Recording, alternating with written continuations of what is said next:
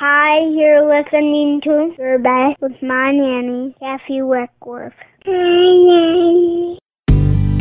Hi, this is Kathy Weckworth, Executive Director of Best Life Ministries, and you're listening to Your Best, a motivational, inspirational 30 minutes that will help you want to be your best. Today's topic is what to do when words hurt. Listeners, I want to talk a little bit with you today about the fact that there are people out there that are going to use their words against you. There are people that are going to be angry and upset and bitter, and it just comes out sideways. Sometimes people speak their mind before they ever even think about it.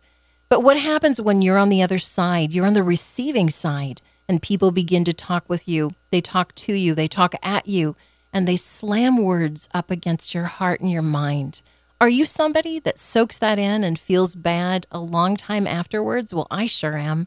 So I've had to really struggle with this lately and kind of regroup and reprocess and rethink about how do I deal with people and that tough subject of giving and receiving and dealing with really tough words. I'm not going to focus today on the fact that you and I should be above that, that we should be kinder and smarter and wiser and more gentle, as scripture tells us, that we should be loving and, you know, dealing with people like God would deal with us, forgiving. But I just want to talk about what you're doing. Are you letting those words resonate? Are you letting them rule in your heart? So here we go. This past week, I spent about 10 minutes on the phone with an owner of a business who was doing work for my nonprofit. He was short, abrupt, unkind, and for whatever reason that I don't understand, because I might have been exhausted, perhaps, I just couldn't handle his mean words. When I talked to him about my order, he was very rude. And you know what I did? Something that's so unlike me and something very unprofessional and unbusinesslike. I began to sob into the phone. I began to cry. And the more that I cried, the meaner that man got, almost as though he enjoyed the fact that he was in control, he was in charge, and I was hurting. The man who was listening was not moved, not affected, didn't change his stance for one moment, and instead continued to be sharp, cutting, and hurtful with his words. I hung up the phone and I prayed. I thought about what my daddy used to say. Think about the conversation, Kathleen, I could hear him telling me. The words that hurt, this is what he always said. Were they truthful? Was anything about it based on emotions? Was there a grain of truth that you know about yourself that could change? Or was this just someone being unkind for whatever was going on in their own world? Maybe they were doing it on purpose. Maybe someone was unkind to them. Maybe they were sick. Maybe they didn't feel good. Maybe they're just a mean person. I sat and I thought, and then I realized yes, I could have done better on my part, but a lot of it was just the old, plain last one the mean people that are mean, people that enjoy being unkind, people that like slamming words against you. So, what do you do when words hurt? Well, in this episode and the next little bit that we have together, I'm going to recommend to you three things that you can do for when people come right at you with hurtful words. Scripture sets the example for us in Ephesians 4:29 for our own words. Here we go. Let no corrupting talk come out of your mouths, but only such as is good for building up as fits the occasion that it may be giving grace to those who hear.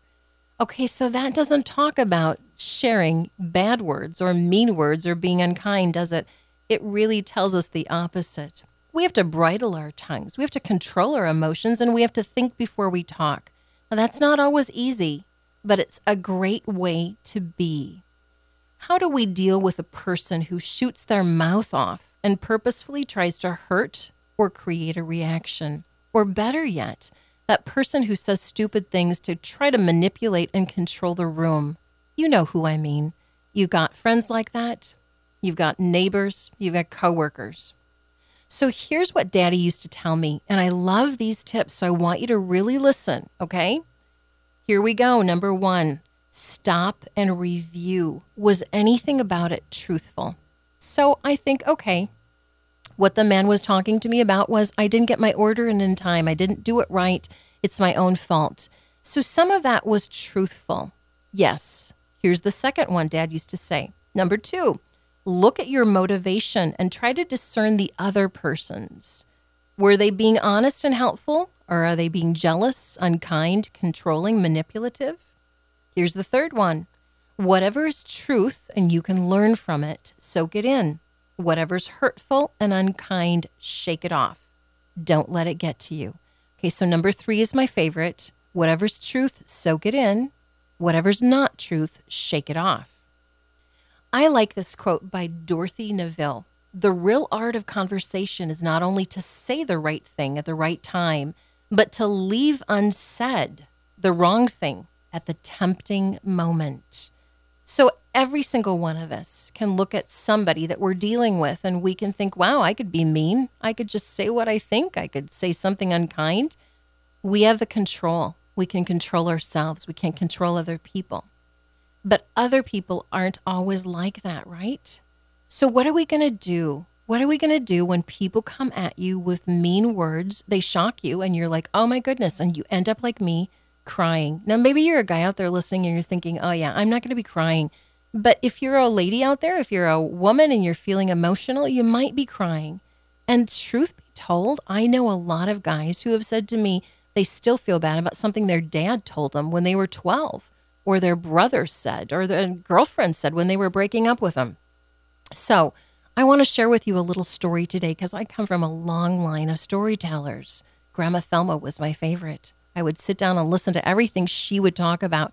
Here's one of the stories that I tell, and this is an excerpt from one of my books called Putting the Pieces Together A Worship Director's Guide.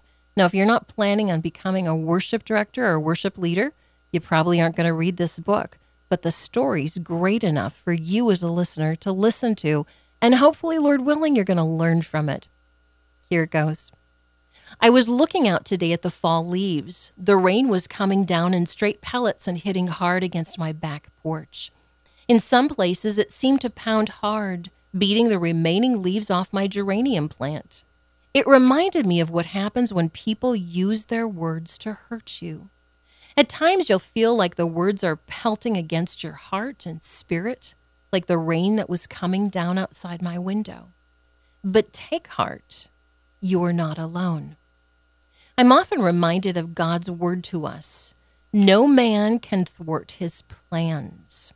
That means simply that no man can stop what God has in motion for our lives. This is the key to remember. You cannot be harmed by other people's words unless you open the door to your soul and let them in. I'm going to say that again for you. You cannot be harmed by other people's words unless you open the door to your soul and let them in. I was staring out the window and remembered that it had been about nine years ago on a fall day, just like that day, when some words came at me to try to hurt me. Sometimes I hear them, sometimes they replay in my mind, but I close that door and say, Nope, I'm not going to go here. Let me tell you what happened. He was a very short man, not that there's anything wrong with a difference in height, but it was significant to me, to who he was, as well as his stature. I'll call him Bob. The thing I remember the most was his dark, penetrating eyes staring at me. I was behind the piano, my fingers pressing down on familiar chords, leading some people in song. Bob's friends were standing near me and listening while several of the new vocalists singing the words to a well known chorus stood next to the band. The band members peered over the piano and studied me, watching Bob to see what Bob had to say. Bob laid smack dab on the floor next to the piano. He had an ear glued to the music, resonating from its structure, listening as I played. I was puzzled at Bob's ridiculous attempt for attention. After all, all of us were standing around the piano singing. As we closed the song, I pondered whether or not to even ask him what in the world he was doing. I decided to ask. Bob stood up, turned his back to me, ignoring me, and looked at his fellow band members. I had done something that to him was irrevocable. I had taken the place of his best friend, the previous part time volunteer worship director. Now I was going to be hired as his worship director full time. Bob had made my attempts to acquire the position almost impossible. He had done everything he could to call the pastor, call church members, try to convince people to not vote for me. Now Bob was in front of me. Except for the fact that God's plan was going to thwart his plans, Bob seemed to be winning. Here's what God says For the Lord Almighty has purposed, and who can thwart him? His hand is stretched out, and who can turn it back? Isaiah 14 27 said. Bob wasn't really thinking about God. Bob was thinking about Bob and his friend, who no longer had the job. Bob burst into a loud exclamation as the words rolled off of his tongue. His back to the vocalist and me, he exclaimed to the bass player, the drummer, and the guitarist. Yeah, she's just an average piano player, maybe not even that good. He began to chuckle. This was not about anything good for the team or for the church. This was not about anything good, period. It was about Bob's inability to let go of the fact that his friend wouldn't be the full time worship director and that Bob would not get Bob's way. It was about control. Bob's words were shot out at me as to try to hurt and control. Now, I'm going to remind you, listeners, of something that my mom taught us when we were really little, and I'm telling you, as old as I am today, it's constantly proven to be truth. People tend to operate out of two things jealousy and control. That was Bob's problem. As a child growing up, I learned it. As an adult, I still see it. Bob was trying to assert both of these jealousy and control. I was not willing to let him operate with them, and in that moment, when I ignored his words about me, shrugged them off, and continued on as though he was not there, he tried to snub me. He corralled the band to think I was a non musician. I mentally forced the tools back in his belt, shut the door on any attention towards him, and continued to regain my momentum and excite the new team about the new songs we'd be learning and the new job I was taking. Now, let's insert our steps that I just talked to you about. The ones that are one, two, and three. Here we go. Bob said unkind words to me in front of 16 other people. Has this happened to you? Where you've been someplace and somebody's trying to embarrass you, mean words in front of others? I was attempting to get a job. I was attempting to start this job.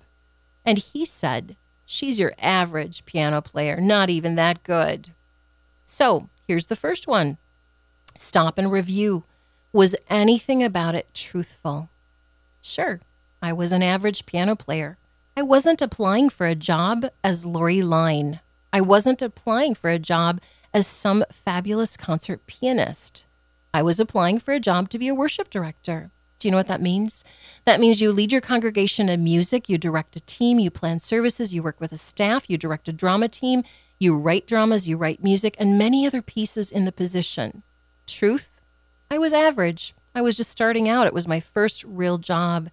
But the step that said, maybe not even good, he kind of went a little further, and that hurt. Guess what? I knew my own skill set, and yes, I was okay. Not fabulous, but I was as good as anybody else that I'd seen. I was just starting. Those were untruthful words. But the part about maybe not being that great, well, I had to think about that. Let's keep going. After I looked at what was truth and untruth, I ushered in step number two look at your motivation and try to discern the other person's. Were they being honest and helpful? Or are they jealous, controlling, or purposefully unkind? Well, as you can tell in the story, Bob was trying to create trouble. He didn't want to have anyone have the job if his friend couldn't have it. He was jealous for her position. He was controlling and wanting what Bob wanted. I discerned bad motives. So let's continue with what happened next. Bob was not able to use his negative, manipulative words to harm me because, as I told you, I wasn't going to let the door of my heart open. He elicited no response as he attempted over the next six months to humiliate me, berate me, and discourage me with his words. Bob's closest friends in the band quit. The week after I started, they couldn't change my mind that they didn't have to practice. Apparently, they thought that good bands never got together and never looked at their music. Bob finally left and changed churches, and eventually the three musicians that had quit came back and begged me for their jobs back, promising that they would be happy to meet for rehearsal. Bob never succeeded in what he started. He really, really wanted to hurt me enough to make me quit. Now, think about this in your own life. If you had somebody with discouraging words who said, I don't believe in you, or they've made fun of who you are, how you look, what you do, what you think, where you go, who you've been, who you're going to be, I know I have many times over.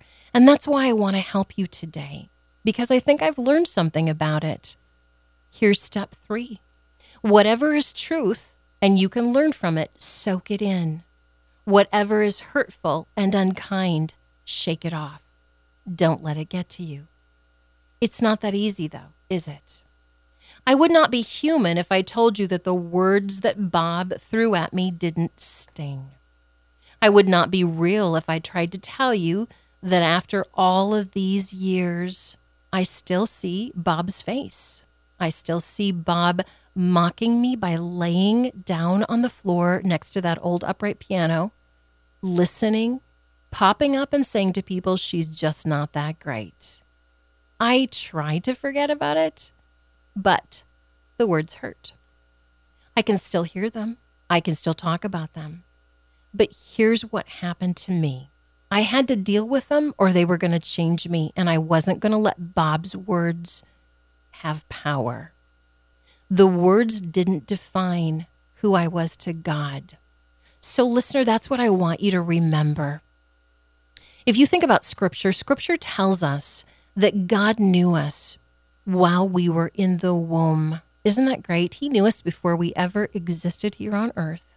He created you to be exactly who you are, to have the gifts you have, the talents you have, the DNA. He gave you your mom and dad, he gave you your siblings, your grandparents. He gave you a purpose, He gave you talents, He gave you gifts. And you know what's great about God? He believes in you because He made you. Think about it with your own child. If you have a child, you and your spouse created that child and you believe in that child because it's part of you. You've created that child, right? Well, that's how God looks at us. So he's not going to be the one telling you that you aren't that great. God isn't going to be the one saying, You're not that beautiful. You're not that gifted. You don't have any talent. You're stupid. That's not how God is. God's totally the opposite. God believes in you, God favors you. Scripture tells us that Abraham said God was his friend. God is a friend to you and I through his son Jesus.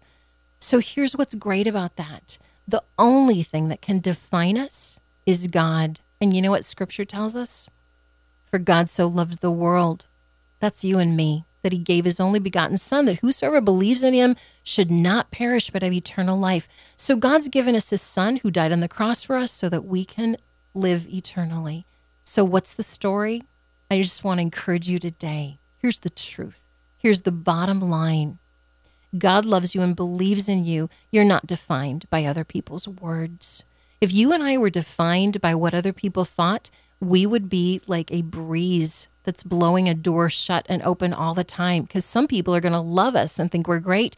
And some people, like Bob, are going to think we're just not that great at all. So, what happened? I did what my dad told me.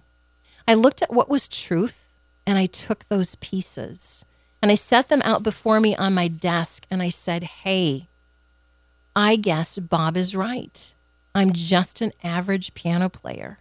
And that's not the most important part of my job, but it is a key part. So, you know what I did? I searched the internet, found a fabulous 27 year old piano teacher, and said, Here I am. She was $20 an hour. It wasn't anything I could afford, but I did it. For three months, I took lessons from her. I brought every single song that we were going to do with the band, and she taught me exactly how today's musician was going to play that music. And I got better. And I never ever thought again about what Bob said because you know what happened? I built my confidence. So thank you to Bob for his mean words because I found out that I could use what Bob said to make myself better. Now, the Bob story is just one situation, and I could go on and tell you about others, but right now, we're going to take a little break and we're going to listen to this song. It's a song by a group called Out of the Gray, husband and wife, Christine and Scott Dente. I keep trying to get them on my show.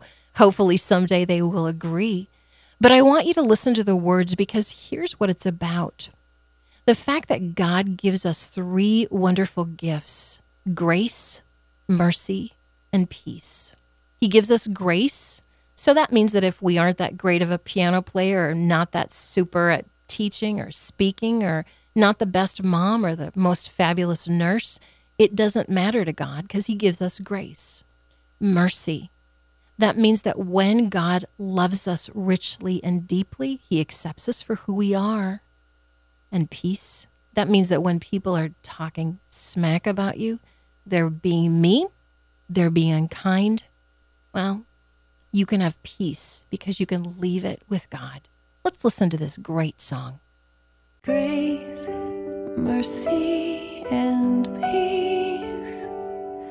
I wish for you these three that you may know they can be from God our Father and Jesus our Lord. Grace, mercy, and peace. What more could we ever need? Oh, but to know this gift of life found only in Jesus Christ.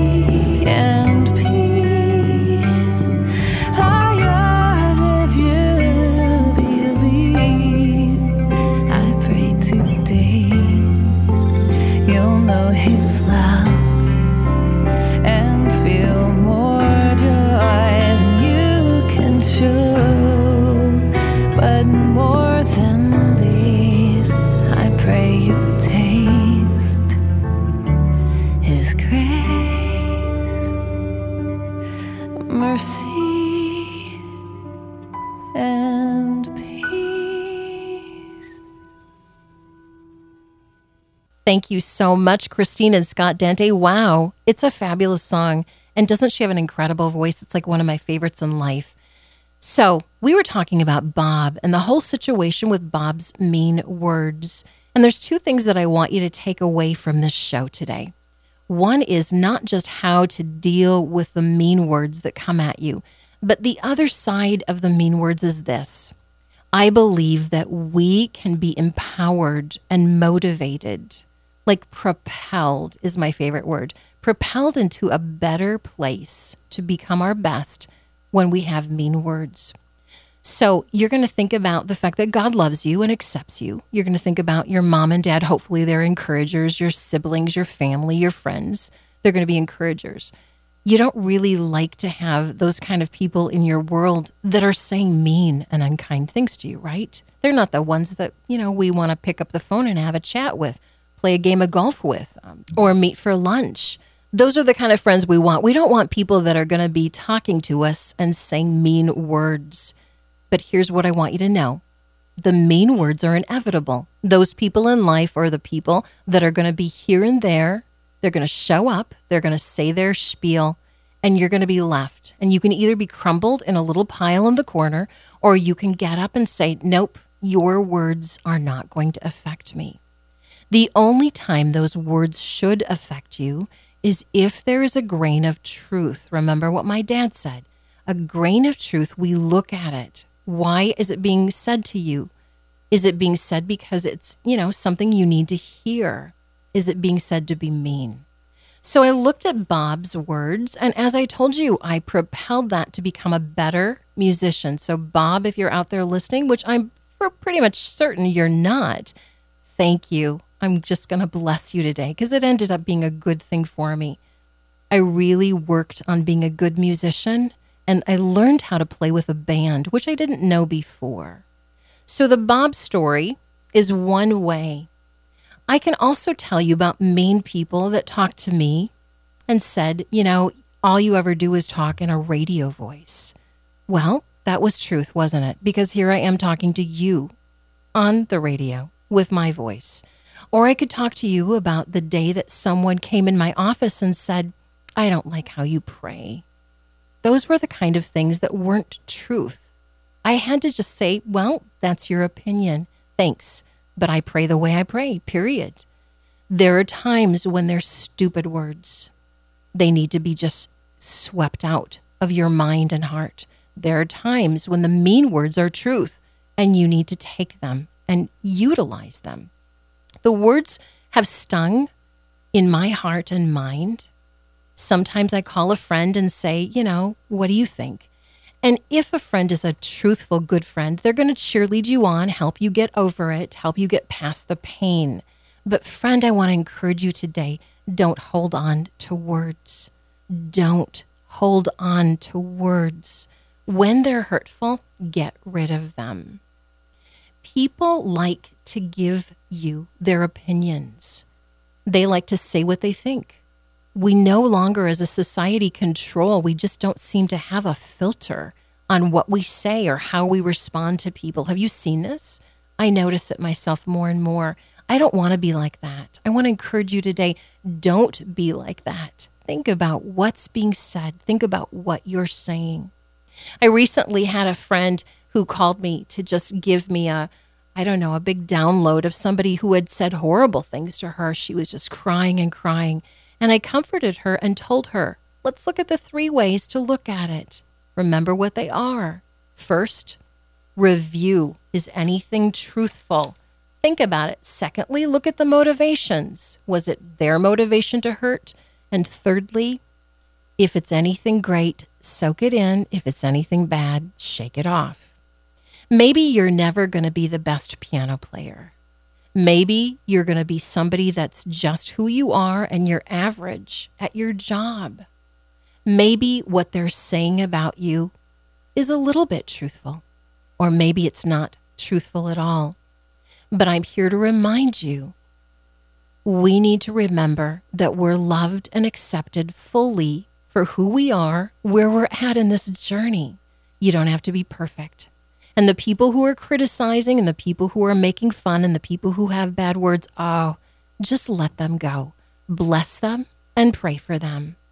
And don't let them take up residence in your mind and heart because the words you hear have power, but it's your choice with what you do with them. And that's the ultimate power. Here's what scripture says in Philippians 4 8. Finally, brothers and sisters, whatever is true, whatever is noble, whatever is right, whatever is pure, whatever is lovely, whatever is admirable, if anything is excellent or praiseworthy, think about such things.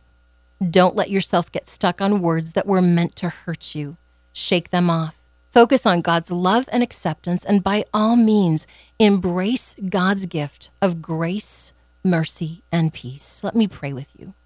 Dear Jesus, help me to let go of mean words that hurt me. Help me to look at the critic's voice and see if anything is worthy of my time. Help me to be forgiving and release the mean words to you. And above all, help me not to be someone who's hurling unkind words with a motive of jealousy and control towards others. Help me to be like you. In Jesus' name, amen.